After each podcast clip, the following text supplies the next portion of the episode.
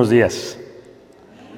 Esperamos estén muy bien. Estamos eh, realmente muy alegres de estar con ustedes porque anhelábamos mucho estar eh, en esta parte de- del país, en, en Chiapas. Y este, les amamos mucho. Reciban un abrazo de, de mi esposa, de la iglesia a la cual servimos, un ósculo santo. Eh, cuando gusten estar en Chicago o en Elgin, serán todos bienvenidos. Eh, en avión, unas 5 horas. En carro, unas 39 horas, sin bloqueos. Y este, en burro, no sé cuánto se haga. y caminando, pues también no sé cuánto se haga. Pero serán bienvenidos allá y comeremos una excelente pizza, creo yo, la mejor pizza de todo el mundo. No el mejor café tal vez, porque el mejor café tal vez se encuentre en esta región de Chiapas. Vamos a tener un seminario y el seminario consta de 12 horas.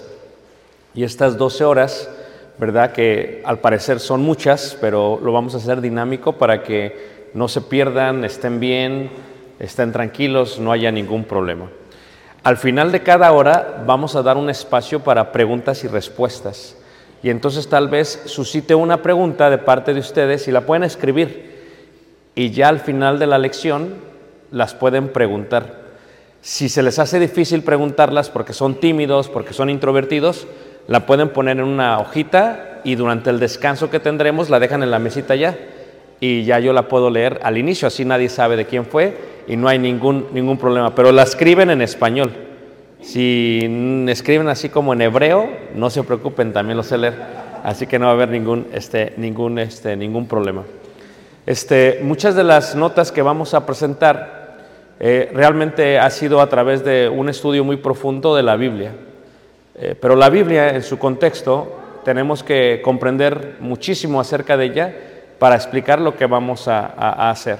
Así que la serie, realmente la clase, no es una clase normalmente para miembros, es una clase normalmente para, para predicadores, para maestros, que tienen un amplio eh, esquema eh, y podríamos decir un panorama bíblico.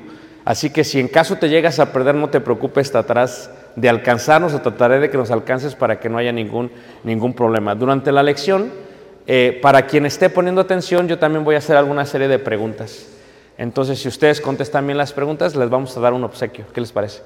Entonces, hemos traído monedas de Israel. Estuvimos en Israel en junio y trajimos lo que son las blancas eh, modernas, no la blanca de la viuda, pero es lo que se utiliza hoy en día, que en hebreo se dice shekels.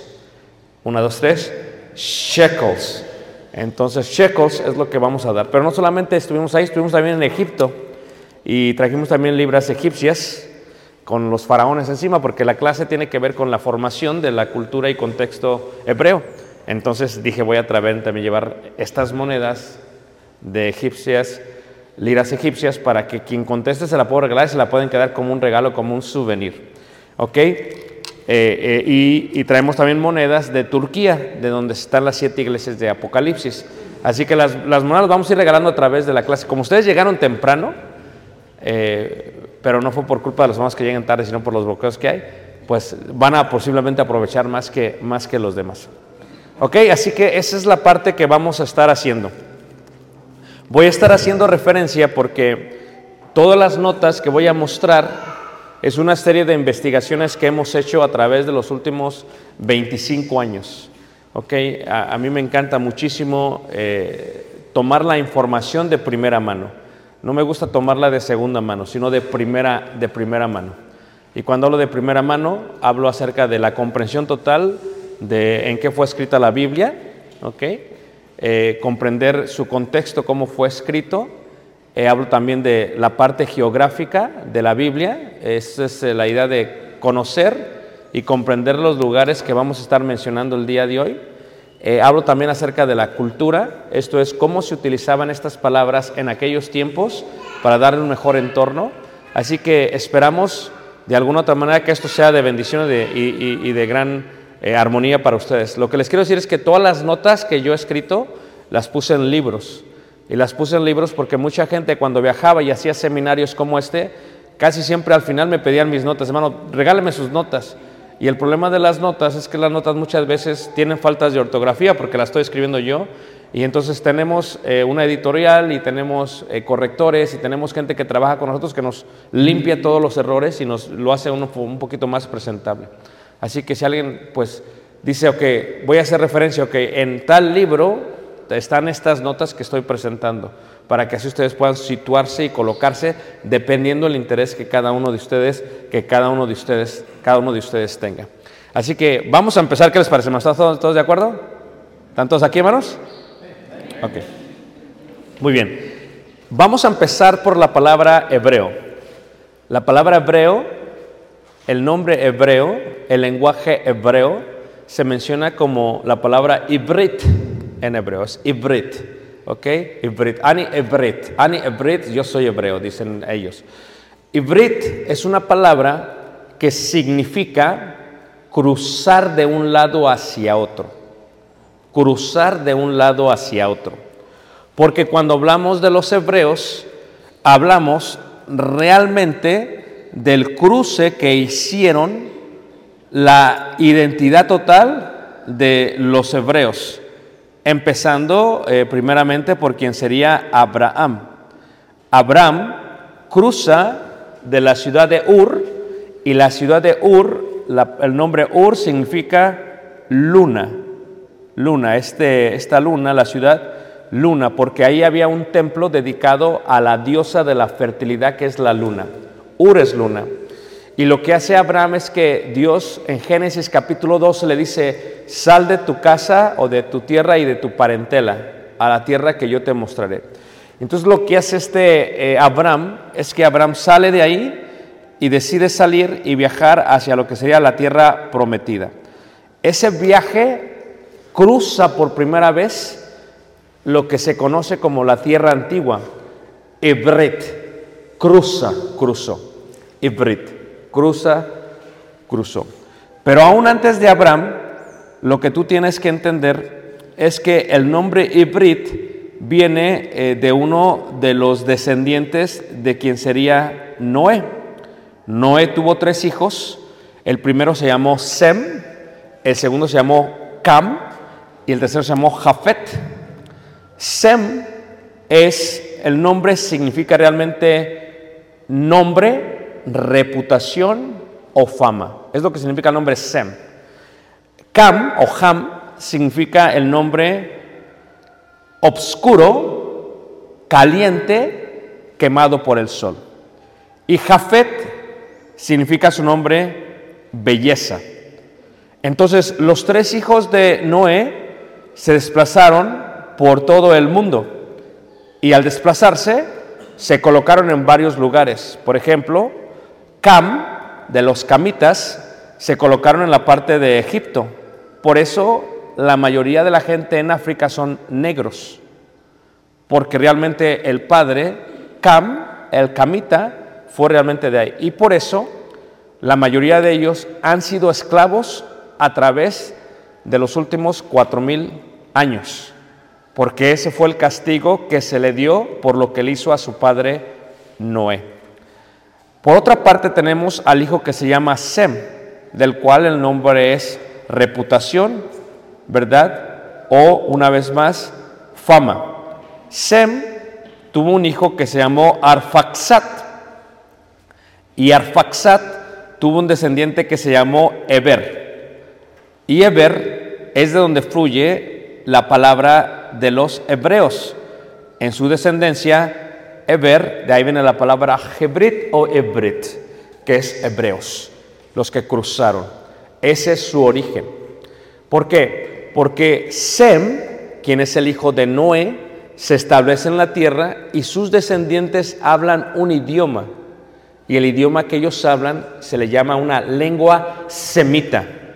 ¿Cómo se llama esta lengua? Porque el padre Sem, semita.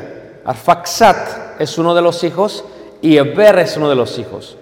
Eber, Ebrit, los que cruzaron, de ahí nace el lenguaje. ¿Cómo se forma una cultura? Lo primero que tiene que tener la cultura es la parte del lenguaje. Un lenguaje que es distinto a todos los demás. Y ese es el lenguaje del el hibrid, no solamente ello. Si ustedes recuerdan, en el tiempo de los israelitas, en el tiempo de los israelitas lo que sucede es que ellos deciden cruzar también. Ellos salen de Ramsés, de Gosén, lo que se conoce hoy en día como Giza, las pirámides de Giza, Gosén, y ellos salen de ahí y salen de ahí y cruzan lo que se conoce como el Mar Rojo. Y esa parte de cruzar se le llama Ibrit. Ibrit porque cruzaron. So, cuando yo digo hebreo, hablo de los que cruzaron. Ellos cruzaron también el mar, el mar rojo. Pero después, cuando están realmente en lo que se conoce como la travesía o las jornadas, cruzan el río Jordán para entrar a tierra prometida. Y cuando entran a tierra prometida, cruzan el río Jordán. Y entonces la gente los empezó a identificar como los hebreos, los ibrit, porque cruzó Abraham de la ciudad de Ur a Canaán, toda la parte de lo que sería eh, la Mesopotamia antigua, la Babilonia antigua. Ibrit porque cruzaron de Egipto hacia el Mar Rojo, hacia la tierra prometida. Ibrit porque cruzaron de lo que sería el día de hoy Jordania al río Jordán y pasaron a lo que se conoce como la tierra prometida. Levanten la mano que nos sigue. Pero el idioma es un lenguaje semita. Es un lenguaje semita. El hebreo es un lenguaje semita. ¿Ok? Ahora, sigamos con la lección a ver si me están entendiendo y me están poniendo atención, porque si ustedes están cansados, también yo. ¿Ok? La historia de la Tierra tiene aproximadamente 5.700, ya es hoy el día 2022, 82 años. 5.782 años. ¿Cómo se marca la historia de la Tierra? Desde el momento de la creación hasta este año. Así se marca. ¿Cómo la marcamos los occidentales? La separamos en antes de Cristo y después de Cristo. ¿Cómo la marcan los hebreos, los hibrits? ¿Cómo la marcan ellos? La marcan ellos desde el inicio de la creación. Si vemos, por ejemplo, ellos lo marcan, aquí es cuando nace Jesús y se marca de ahí en adelante. Los hebreos no tenían el nombre cero. Eso es algo totalmente de acá de, nosotros. Entonces, la manera en que ellos lo marcan es que no marcan, cuando tú dices, ¿cuándo nace Jesús? Jesús nace realmente menos cuatro antes de Cristo. ¿Ok? ¿Cuándo nace Jesús? Del 1 en adelante marcamos después de Cristo, que normalmente se colocan en, en la escritura como DC, después de Cristo o antes de Cristo. Cuando yo haga referencia a los años a través del seminario, voy a hacer primero referencias a después de la creación, antes de Cristo, después de Cristo. Así es como voy a hacer referencia a los tiempos. Si tú te regresas entonces y hablamos antes de Cristo, antes de Cristo son 3761 años antes de Cristo cuando inicia la creación de la tierra.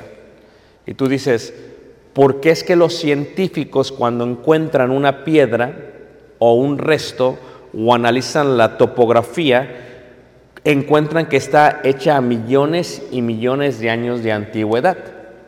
Es muy sencillo, ¿ok? ¿Están listos? Cuando Dios creó a Abraham, a, perdón, a Adán, a Hatama en hebreo, cuando lo crea a Adán, cuando crea a Adán, no lo crea siendo un bebé, lo forma siendo un adulto. Pero ¿cuántos días tenía Adán? Uno. Era un día, pero su apariencia era de un qué? Adulto. Cuando Dios crea la tierra, la crea en esos seis días, pero realmente la crea con una apariencia de millones de años de antigüedad. Levanta la mano que me está siguiendo. Entonces ahora se entiende por qué cuando los científicos hacen eso, no está mal. La apariencia de la Tierra es dos mil, tres mil años, dos mil millones de años, no hay problema con eso.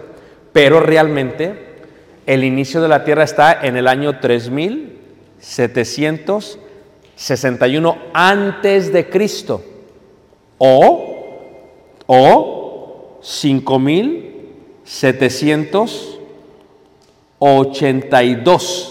después de la creación. Levanta la mano que me está siguiendo. ¿Sí me está siguiendo? Ok. Entonces, eso es totalmente importante para entender los tiempos. ¿Cuándo se forma el lenguaje semita? Después del diluvio. ¿Y el diluvio cuándo fue? El diluvio fue realmente en el año 2105 antes de Jesucristo. Cuando sale Noé, tiene tres hijos, Sem, Cam y Jafet. Sem tiene Arfaxat y Arfaxat tiene a Eber, Ebri, Eber. Para este momento todavía ni siquiera nace este Abraham. ¿Cuál fue el lenguaje que habló Adán? ¿Cuál fue el lenguaje que habló Eva? ¿Cuál fue el lenguaje que se habló antes de la torre de Babel? El hebreo, el hibrit. ¿Ok? Es el lenguaje divino. La Biblia fue escrita en tres idiomas pero se utilizan más de tres idiomas en la Biblia. Fue escrita en hebreo, arameo y griego. Y entonces fue escrita en hebreo, arameo y griego, pero en la Biblia hay más idiomas que se hablan. Por ejemplo, cuando Poncio Pilato toma a Jesús, le dice ecce homo en latín, porque el lenguaje latín se hablaba en aquellos tiempos por los romanos. Entonces hay muchos más, más partes que tienen otros idiomas, pero se escribe, número uno, ¿en qué? Número dos. Y número tres, la formación de los hebreos suscita de esa manera. Así que cuando suscita, reiteramos, después del diluvio. Pero realmente, ¿cuándo es su formación? ¿Cuándo es realmente su formación? Si lo viéramos de otra manera, lo veríamos de esta manera. ¿Ok? Diríamos que en el momento en que Abraham coloca esto y tenemos a Moisés, ¿se va ahí Moisés? Muy bien. Moisés es el que toma la esencia hebrea. Pero ¿cómo? Primero, número uno, La primera parte es la parte de Abraham. Abraham es quien establece la historia de los hebreos y por lo tanto una cultura requiere, número uno, lenguaje, número dos, identidad con lo divino, con la divinidad, con Dios. Por ejemplo, antes de... ¿Quién de ustedes de aquí son mayas? ¿No hay ningún maya? La mayoría somos mestizos. ¿Verdad que sí? Hay una fusión. Pero, ¿qué adoraban lo divino las culturas antiguas? ¿Qué se hacía? Por ejemplo, yo estuve en Guatemala hace eh, seis semanas, en Samayac, donde es un pueblo, una ciudad, la ciudad de la brujería, y donde hacen rituales mayas. ¿Qué adoraban ellos? Dioses. ¿Qué adoraban los ancestros en las pirámides? Aunque realmente no se le debería decir pirámides porque no son pirámides, son templos. ¿Qué adoraban ellos en las pirámides? Lo digo solamente para identificarlas. ¿Qué adoraban ellos en las pirámides? Adoraban dioses. ¿Qué adoraban en esta tierra? La diosa de la lluvia, el dios del sol. O sea, ellos tenían otros dioses. Cuando yo digo Dios, en hebreo es, en griego es teos. Una, dos, tres. Teos. Una, dos, tres. Teos. Cuando yo digo muchos dioses, poli, muchos, politeos. Una, dos, tres. Politeos, muchos dioses. Los mayas y los aztecas, yo soy mestizo, la mayoría somos mestizos, la mezcla entre eh, los españoles y eh, los aztecas, eh, nosotros somos mestizos, ¿verdad? Éramos politeístas, creíamos en muchos qué? Dioses, en muchos dioses. Así que la segunda parte que identifica una identidad es al Dios que tú alabas. Bueno, Abraham inicia una relación intrínseca con Dios. Y la relación que tiene es él, en lo que le llamamos nosotros la edad patriarcal, Dios le habla a Abraham. El nombre Abraham significa padre de muchedumbre, padre de muchos. Entonces, él establece lo que se vendría a conocer como el pacto con Dios. Él cruza, es el primero que cruza. Él es, por lo tanto, el padre de los hebreos. Él es el patriarca principal, Abraham, porque fue el primero que él cruzó. ¿Qué lenguaje hablaban ellos? Hebreo. ¿En qué está escrito el Antiguo Testamento? En su mayoría, en su mayoría en hebreo. Entonces, lo que tú tienes que entender es que eh, cuando hablas más de un idioma, muchas veces hay palabras que no se pueden traducir. Nuestro hermano sabe de esto porque estaba haciendo este trabajo esta semana pasada. O sea, pero el hermano solamente vivió 12 años, en, el, en 9 años. Entonces el hermano aprendió el idioma, pero no a la perfección. Sabe parte de la cultura, pero solamente la cultura de Florida.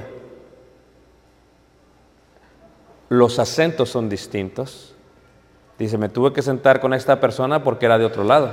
Tengo que ver cómo habla. Las palabras son distintas.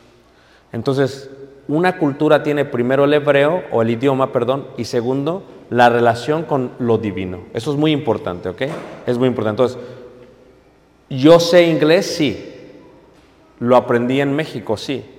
Fui a escuela privada, sí. El inglés que yo aprendí fue de Inglaterra. Yo llegué a Estados Unidos a los 16 años. Cuando llegué, creía que hablaba inglés. Y cuando empecé a hablar con la gente me di cuenta que no sabía hablar qué? Inglés. Porque el idioma también tiene cultura, modismos. ¿Todos me están siguiendo?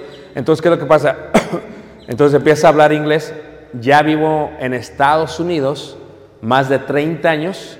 No solamente conozco bien el inglés, conozco bien el idioma, conozco bien la cultura. Y entonces ya le añades más a ello. Cuando hablamos de los hebreos, para entender el Antiguo Testamento, lo único que necesitas es una buena traducción. Y la Reina Valera de 1960 es la más apropiada al español. ¿Ok? Pero si quieres todavía comprender mejor, estudias hebreo. Porque en el hebreo se encuentra no solamente el significado de las palabras, la cultura de las palabras. La cultura de las palabras. Entonces, ¿dónde es el mejor lugar para aprender hebreo? En Jerusalén. En Jerusalén. ¿Ok? Y es importante que se entienda que hay dos tipos de hebreo. Hay dos tipos de hebreo. Tenemos lo que se llama como el hebreo antiguo y el hebreo moderno. ¿El hebreo qué, hermanos? Antiguo y el hebreo qué? Moderno. ¿Ok? Entre el hebreo antiguo y el hebreo moderno hay una gran diferencia entre los dos. Este que se ve aquí es hebreo antiguo. ¿Ok? Mi preparación está en hebreo antiguo. ¿Ok? Esa es mi formación.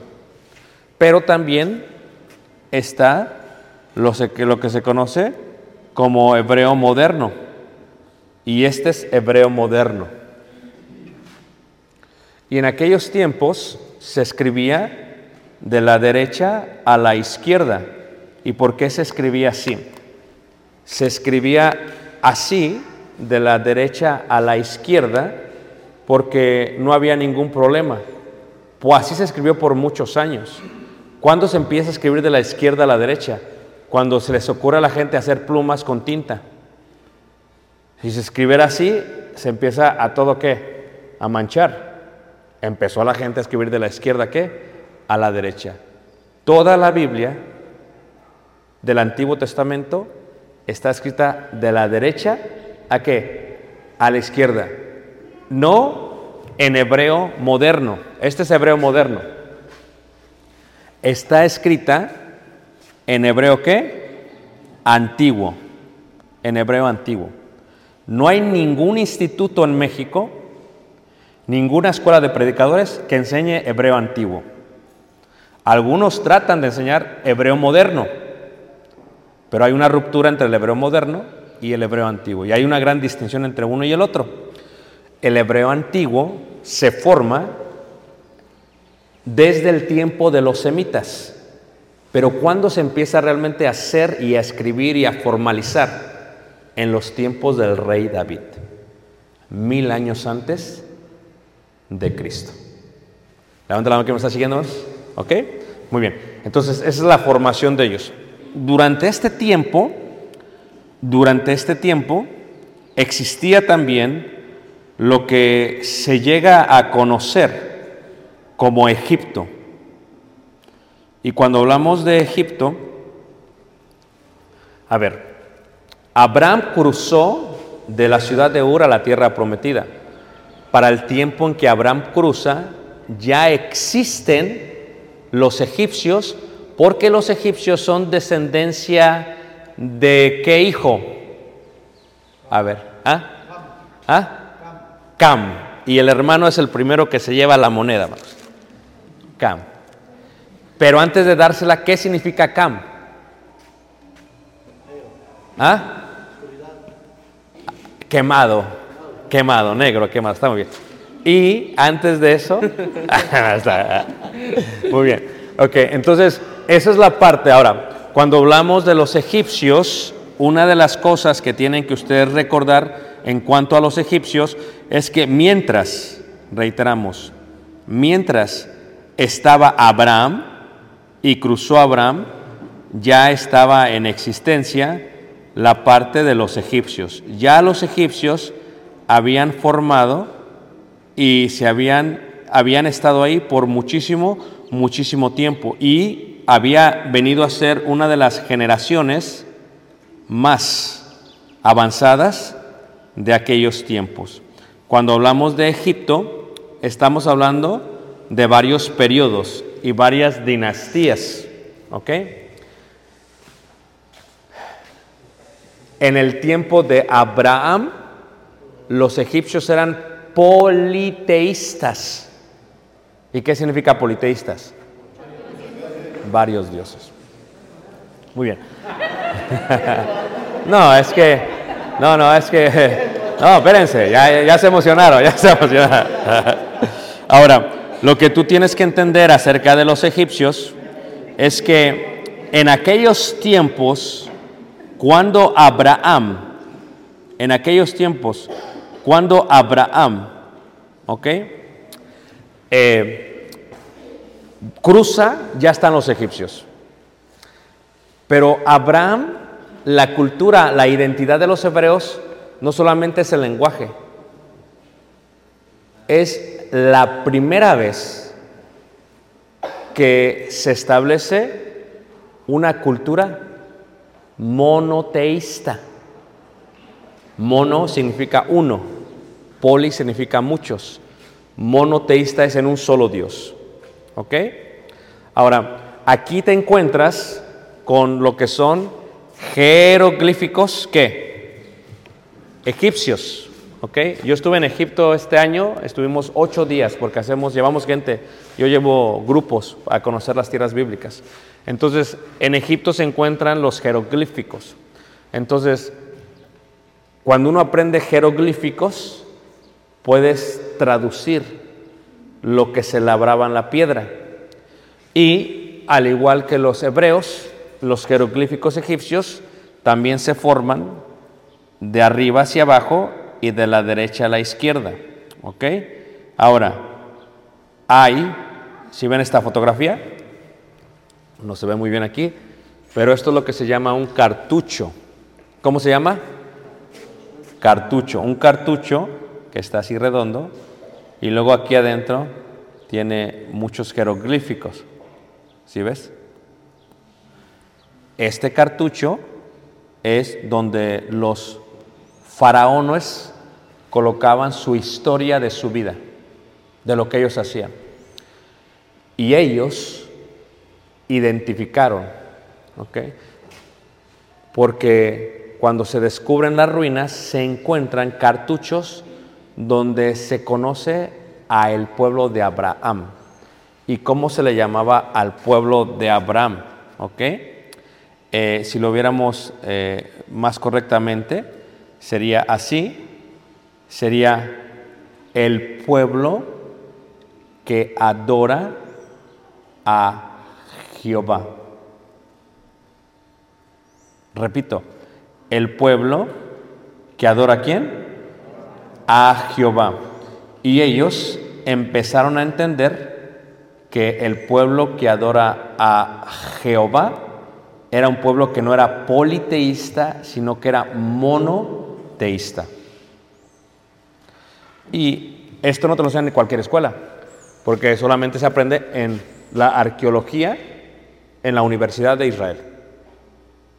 ¿Ok? Así que si hay jóvenes entre nosotros, ¿quieres evidencias de que existió el pueblo de Israel? Está todavía labrado en las ruinas del Alto Egipto y en las ruinas de lo que sería Nínive y de las ruinas de Irán. Ahí está. El pueblo que adoraba a un solo y único qué? Dios.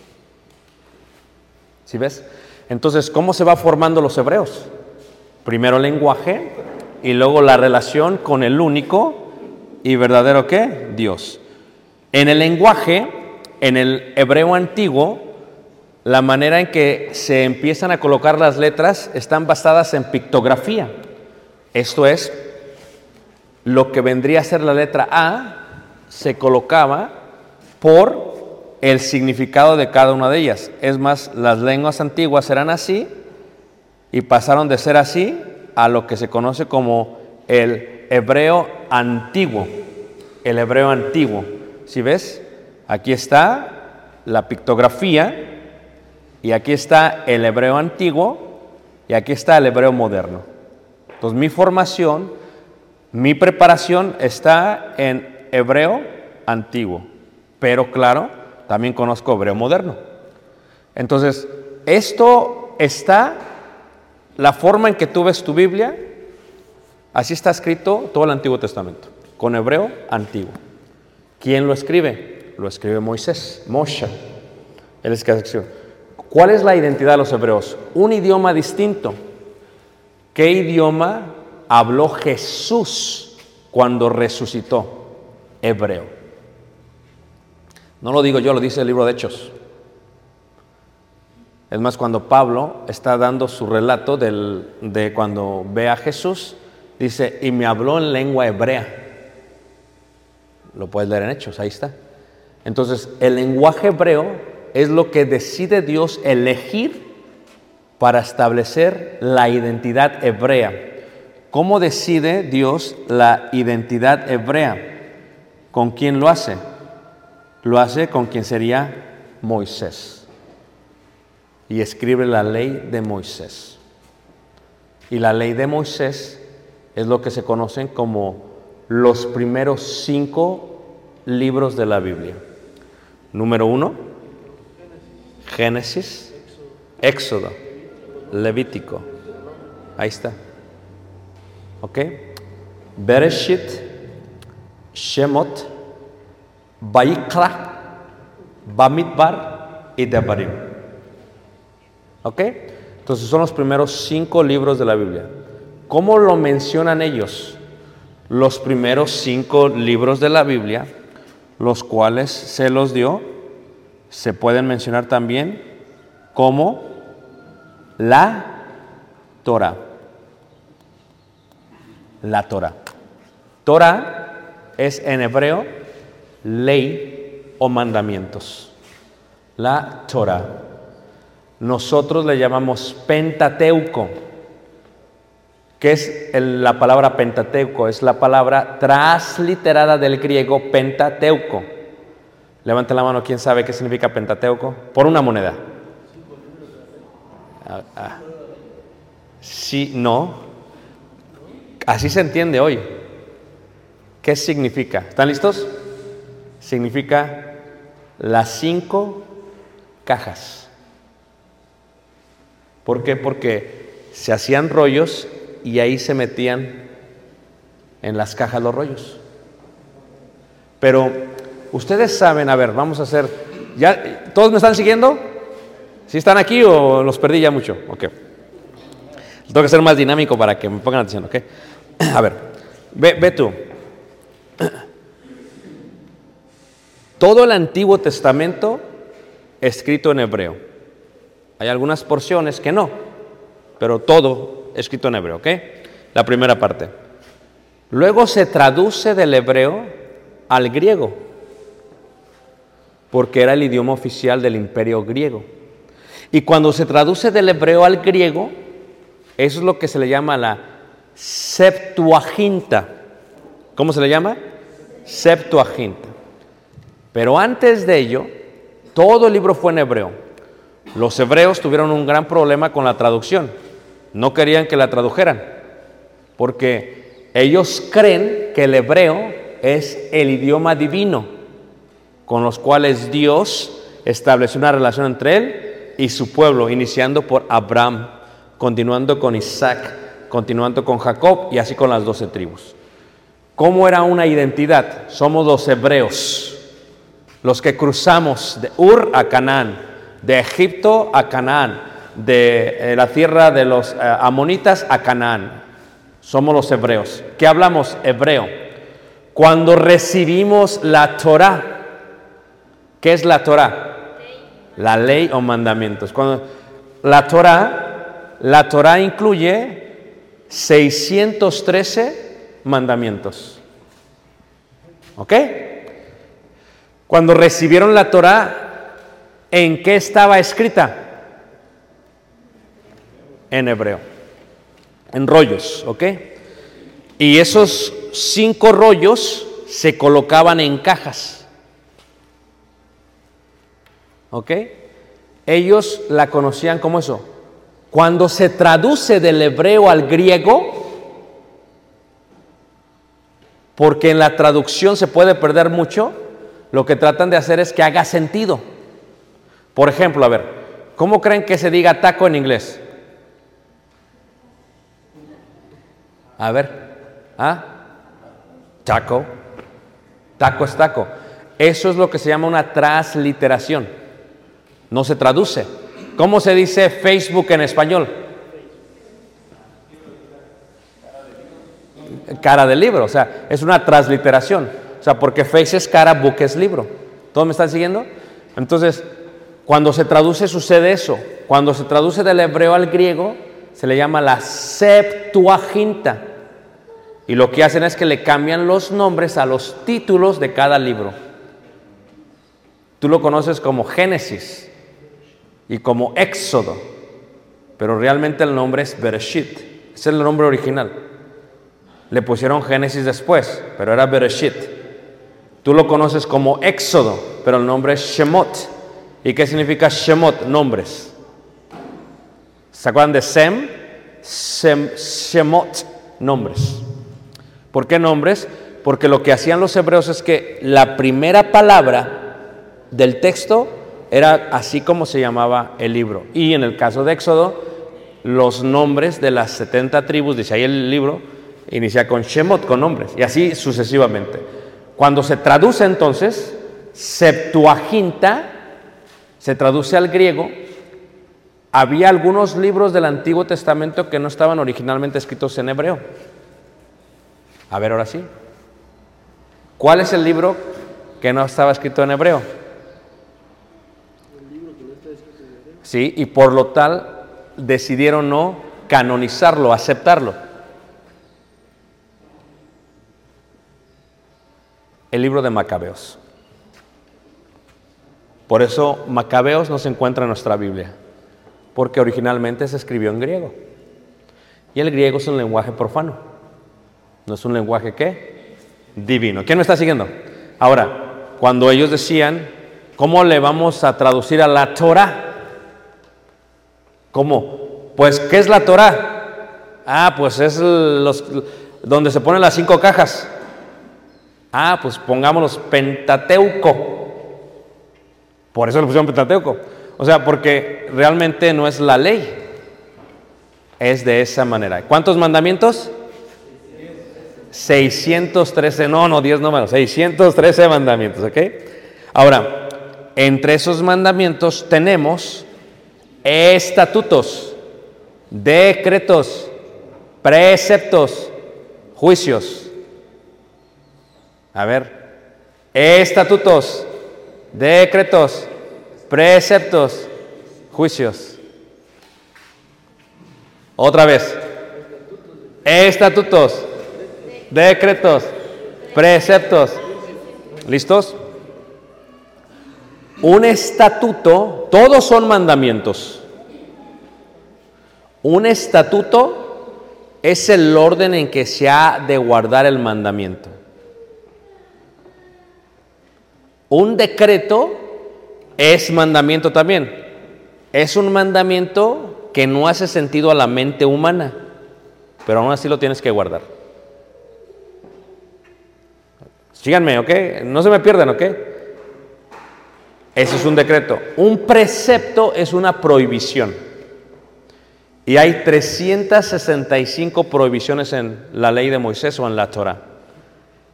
365, una para cada día del año. ¿Sí sabían eso, hermanos? Por ejemplo, una prohibición es no matarás. Eso es un precepto. ¿Quién me está siguiendo? Y un juicio es si la ley no lo especifica, se forma un juicio de varios mandamientos y se establece como un mandamiento. Un ejemplo de ello es, ustedes se acuerdan de Ruth, la cual era moabita, y su suegra se llamaba Noemí, y Noemí significa dulce, y luego dice, ya no me llamen así, me llámenme Mara, porque Mara significa amarga, y Ruth significa amiga, y entonces, ¿qué pasa? Ruth sucede que queda, era una moabita y queda viuda y le dice, tu pueblo será mi pueblo, tu Dios será mi, etcétera, etcétera. ¿Qué pasa? Después la toma vos ¿Se acuerdan ustedes cuando toma Boz? Porque Boz era el descendiente más cercano. Bueno, realmente no era el más cercano, pero el otro no quiso. Era el, descendiente más cercano. ¿Y qué le dice? La tomó Boz y ¿qué agarró? Agarró el zapato y se lo dio. ¿Se acuerdan ustedes de eso? Ese proceso que pasa en el libro de Ruth es un juicio. No está escrito en la ley de Moisés, pero por varios mandamientos se forma el juicio. Levanta la mano que me está siguiendo. Ok, entonces tenemos la Torah, 613 mandamientos, ok, y los libros de la Biblia. Ok, ¿listos? Bereshit, 1, 2, 3. Bereshit. Muy bien. Número 2, Shemot. Shemot. Baikra.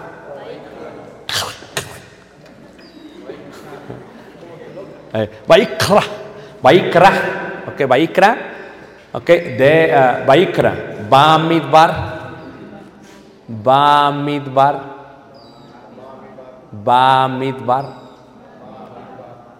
eh, lo que se conoce como libro de números, y Devarim. Este es un seminario de tarea para mañana, de memoria. ¿Querían venir o no? A mí me dijo, haz un seminario. Dije, bueno. Ah, Y vamos a empezar por nuestros hermanos Abdiel y Daniel. Ellos nos tendrán que decir, ¿ah? ¿cómo se dice en egipcio? El pueblo que adora a Jehová.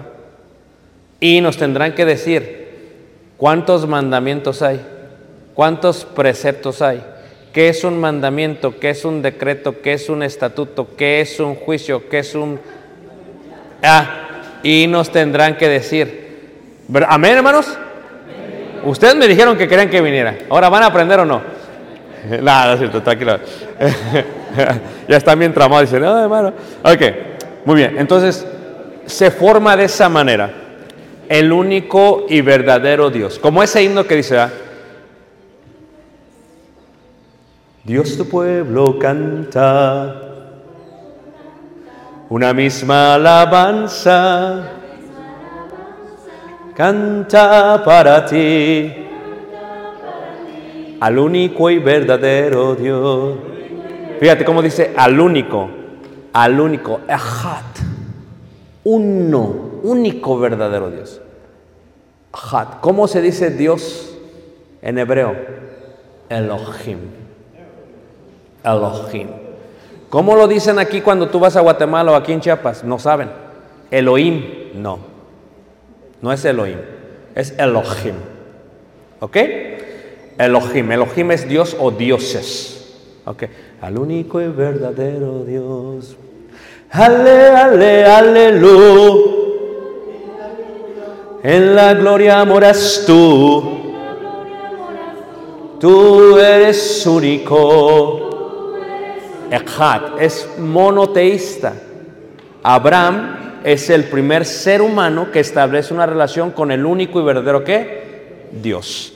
Abraham, Isaac, Jacob, el pueblo que adora a Jehová, a Yahvé, escrito, labrado en las columnas en Egipto. Esto no se lo inventa la gente, pero toda esta información no está en la Biblia. ¿Qué tienes que hacer? Tienes que estudiar unas 300 horas para llegar a esa información. No te lo sacas de un libro, lo vas a investigar. ¿Dónde? A Egipto y a Israel. Y si no sabes el idioma, te metes a la escuela y estudias el idioma. Para entender lo que estás leyendo y no sea de segunda mano. Levanta la mano que me está siguiendo. ¿Ah? Entonces, ¿qué es lo que pasa? Esa es la manera en que se ve la Biblia en el Antiguo Testamento. Ahora dice, ale, ale, aleluya. ¿Saben qué significa aleluya? Aquí hay una diferencia. Es lo que le decía el hermano yo, ¿ok? Mira tú.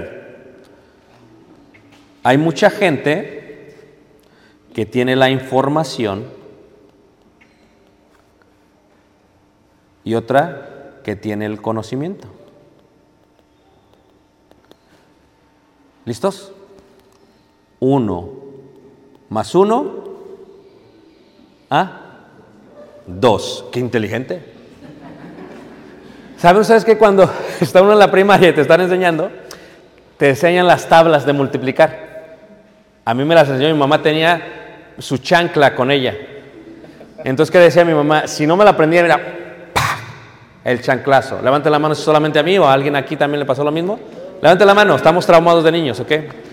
Entonces, ¿qué pasaba? Mi mamá decía, uno más uno, uno. No, dos. Uno por uno, uno. ¿Ok? Entonces, ¿qué pasaba? Yo se me ocurrió decirle a mi mamá, decíamos uno por uno, uno por dos, así. Y luego me dijo mi mamá, ¿verdad? Cinco por cinco, ¿verdad? Y yo no sabía. Y le dije, no sé, ¡pah! me pegó. Y le dije, a ver, ma, ¿cuál es? Así le dije. Y me volvió a pegar. Dice, a mí no me pregunte. No sabía tampoco mi mamá. ¿Te fijas? ¿Te fijas? Entonces, la información dentro de la iglesia de Cristo, muchos tienen la información. Es nada más la respuesta a forma de chanclazos, pero no tienen conocimiento. Por eso estamos haciendo el seminario. Ahora, ¿qué es aleluya? Pues quién sabe, hermano. ¿Qué es amén? No sé. Dice, así sea. Bueno, esa es la respuesta más superficial, pero se puede explicar lo que es. ¿O no es cierto? Y en la iglesia tenemos muchas cosas que hacemos por solamente tener la información y no tener que el conocimiento. Porque el conocimiento ya es pensado, analizado, reflexionado.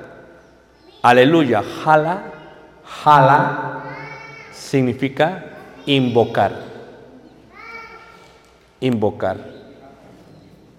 Jala, jala, jala, aleluya, aleluya. Es la invocación perfecta al único y verdadero Dios. Ale, ale, aleluya.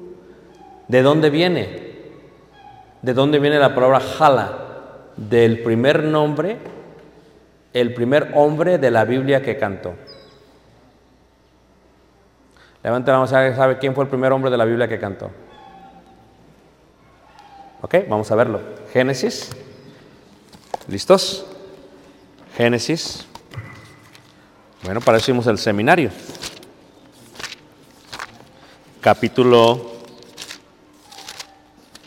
Génesis,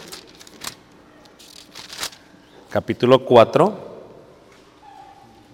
26. Y dice, y Set también le nació un hijo y llamó su nombre Enos. Entonces los hombres comenzaron a qué? A invocar. Jala, en hebreo. Jala. A invocar. Invocar es cantar. Por eso dice hay uno, tu nombre invocaré, tu nombre invocaré. Porque invocar es cantar, es alabar. De jala, jala aleluya, ¿ok? Levante la mano que me está siguiendo. Entonces, en este caso, cuando decimos quiénes son los hebreos, uno de los errores más grandes que se cometen en la iglesia es que la gente dice y piensa que los hebreos, que los hebreos son los mismos que los prosélitos, que los judíos y que los gentiles. Y te lo voy a explicar. ¿Listos? Estamos viendo la identidad de los hebreos, la formación de la cultura. Primero es el lenguaje, segundo es quién es quién. La identidad con Dios, la, cuál es su Dios. Y era la única comunidad que adoraba a un qué? Un solo Dios. Eran monoteístas. ¿ah?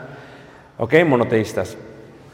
Ahora, eran monoteístas ellos, invocaban al único Dios. Pero esos son los hebreos, los que cruzaron, ¿ok? Pero luego hay diferencia entre hebreo y judío. Uno puede ser hebreo, no necesariamente es judío. ¿Sabían ustedes eso? A ver, ¿cuál es la diferencia entre el hebreo y el judío?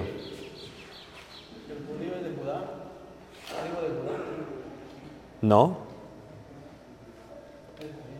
A ver, ¿cuál es la diferencia entre el hebreo y el judío? ¿Listos? Judío es todo aquel que guarda la Torah. Y no necesariamente es hebreo, porque el hebreo es por descendencia, por descendencia paternal. ¿Sabían ustedes eso? Porque entre los hebreos, vamos a hablar un poquito del humano. El hombre tiene partes genitales y en sus partes genitales tiene lo que se dice en griego, esperma. Esperma. Eso lo conocían los antiguos como semilla. Entonces, ¿qué pasa? Decía el hombre, yo le pongo mi semilla a la mujer y la mujer tiene mi descendencia. La palabra simiente. ¿Dónde están siguiendo? Para que tú seas de los hebreos, tienes que ser descendiente de Abraham, de Isaac y de Jacob. Si no, no eres hebreo. Pero no todos los hebreos guardaban la ley de Moisés. Pero también si tú eres judío, puedes ser judío aunque no seas descendiente de Abraham. Por ejemplo, Ruth. Ruth era una moabita. Y los moabitas eran paganos, tales como los filisteos y, todo lo demás. Entonces, ellos tenían relaciones con varios dioses. Pero Ruth se casó y al casarse se añadió, se adherió, guardó la ley de Moisés y ese nombre se le da a los prosélitos. Prosélitos. Prosélitos son aquellos que se pegan. No son hebreos, pero se pegan. Es como cuando hacen una pachanga, una fiesta. Hacen una boda aquí, ¿no? Se van a casar en Ocosingo. Entonces, ¿qué pasa? Invitamos a la gente. Entonces, ves tú que va pasando la persona y va, oh, mira, van, ¿dónde van? ¿Dónde van? A la boda. ¿A la boda de quién? De Daniel. Ah, muy bien, pero solamente hay capacidad para 500 personas. Y antes no revisaban en la entrada, pero ahora, a ver la invitación, tiene para tres personas nada más, ¿a poco no? Entonces, yo veía a la gente que iba a la boda de Daniel y no me invitó Daniel a mí, no sé por qué no me invitó, pues qué carácter. Yo quiero ir, Daniel. Digo, yo quiero ir, este, te- no, pues vámonos. Y entonces yo me pegaba. Ajá, me- ¿sí? Entonces yo ya iba y me metía. Cuando salieron de Egipto los hebreos, llevaban hombres que no eran naturales. ¿Se acuerdan ustedes de eso? Y los que no eran naturales, que no eran descendientes, muy bien, ellos cuando llegan al Sinaí también guardan la ley de Moisés. Ellos son los prosélitos. Levanten la mano que me sigue. Esto es, los que no son hebreos son gentiles. Y cuando el gentil guarda la ley de Moisés, es judío, pero es un judío prosélito. ¿Dónde están siguiendo? Por ejemplo, entre los eh, hombres que sirvieron las mesas en Hechos capítulo 6, había un prosélito. Por eso dice el hermano, dice, ¿cuál fue el primer gentil que se bautizó en la iglesia? Fíjate la pregunta, ¿cuál fue el primer gentil que se bautizó en la iglesia? Y todos automáticamente dicen, Cornelio, no es así. No, porque ya había un prosélito antes de él. Y el prosélito era gentil. Entonces, si ves la importancia de las palabras en lo que es el contexto cultural. Levante la, la mano, ¿quién me está siguiendo? Entonces, en este sentido tenemos los hebreos. Por eso, muchos tienen la información, pero no el conocimiento. La información, pero no el conocimiento. O sea, tú tienes que saber por qué se menciona así. La relación que tienen con Dios ellos inicia, número uno, con la señal. ¿Y cuál es la señal? de esa relación. ¿Quieren un break ya? ¿Quieren un descanso?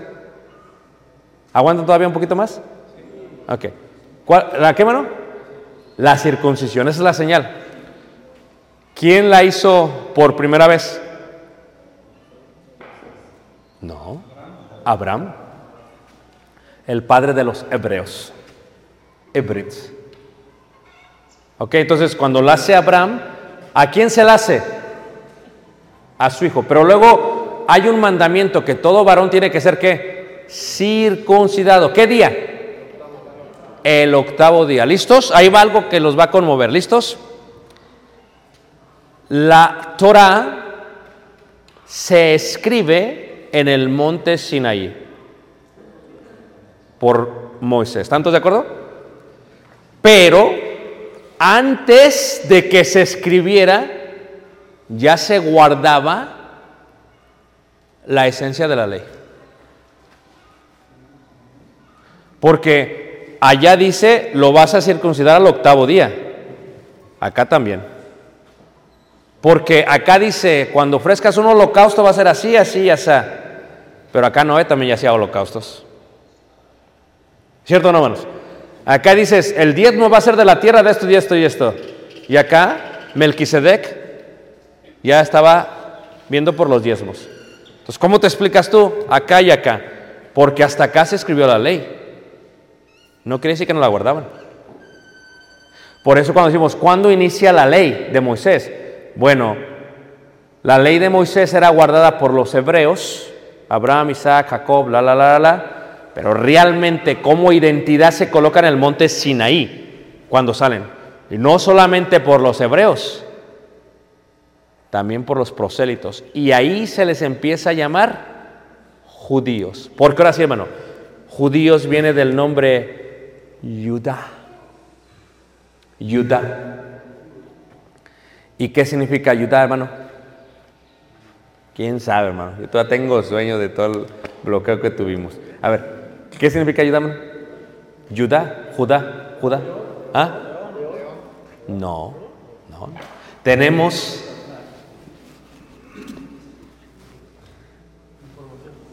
pero no tenemos. Ahí está. ¿Listos? ¿Ah? Listos. Judá significa con las manos hacia el cielo, las levantas para adorar a Dios. Eso es lo que significa el nombre Judá. Por eso tenía que ser Jesús, linaje de la tribu de Judá, porque ascendió. ¿A dónde? al cielo. Y entonces los judíos, se les llamó judíos porque ahí se estableció la ley y empezaron a levantar sacrificios a dónde? Al cielo. ¿Y aún te acuerdas tú cuando se dividen las tribus, las 10 y las 2? ¿Cómo le llamaban a las del 10 a las de las 10? Israelitas. ¿Y a las otras dos? ¿Por qué? De Judá, ¿por qué? Porque las dos estaban bien con Dios, las otras eran unas pecadoras porque acá tenían a Jerusalén. Y ahí empezó a llamarse israelitas como un nombre que tenía una eh, connotación negativa.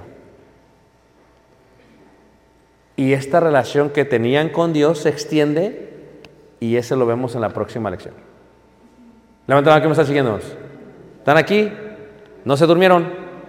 Ok. Pues yo tampoco. Vamos a darles un descanso de 10 minutos, ¿qué les parece? para que se despejen, para que se cacheteen, para que se levanten. Sí, para que se echen agua. Si hay preguntas, las ponen ahorita o me las dan y las podemos contestar en el próximo descanso.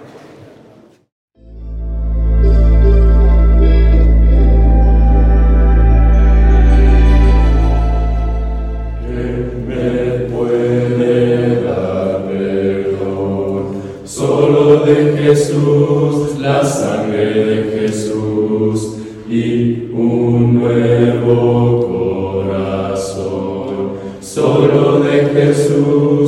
la sangre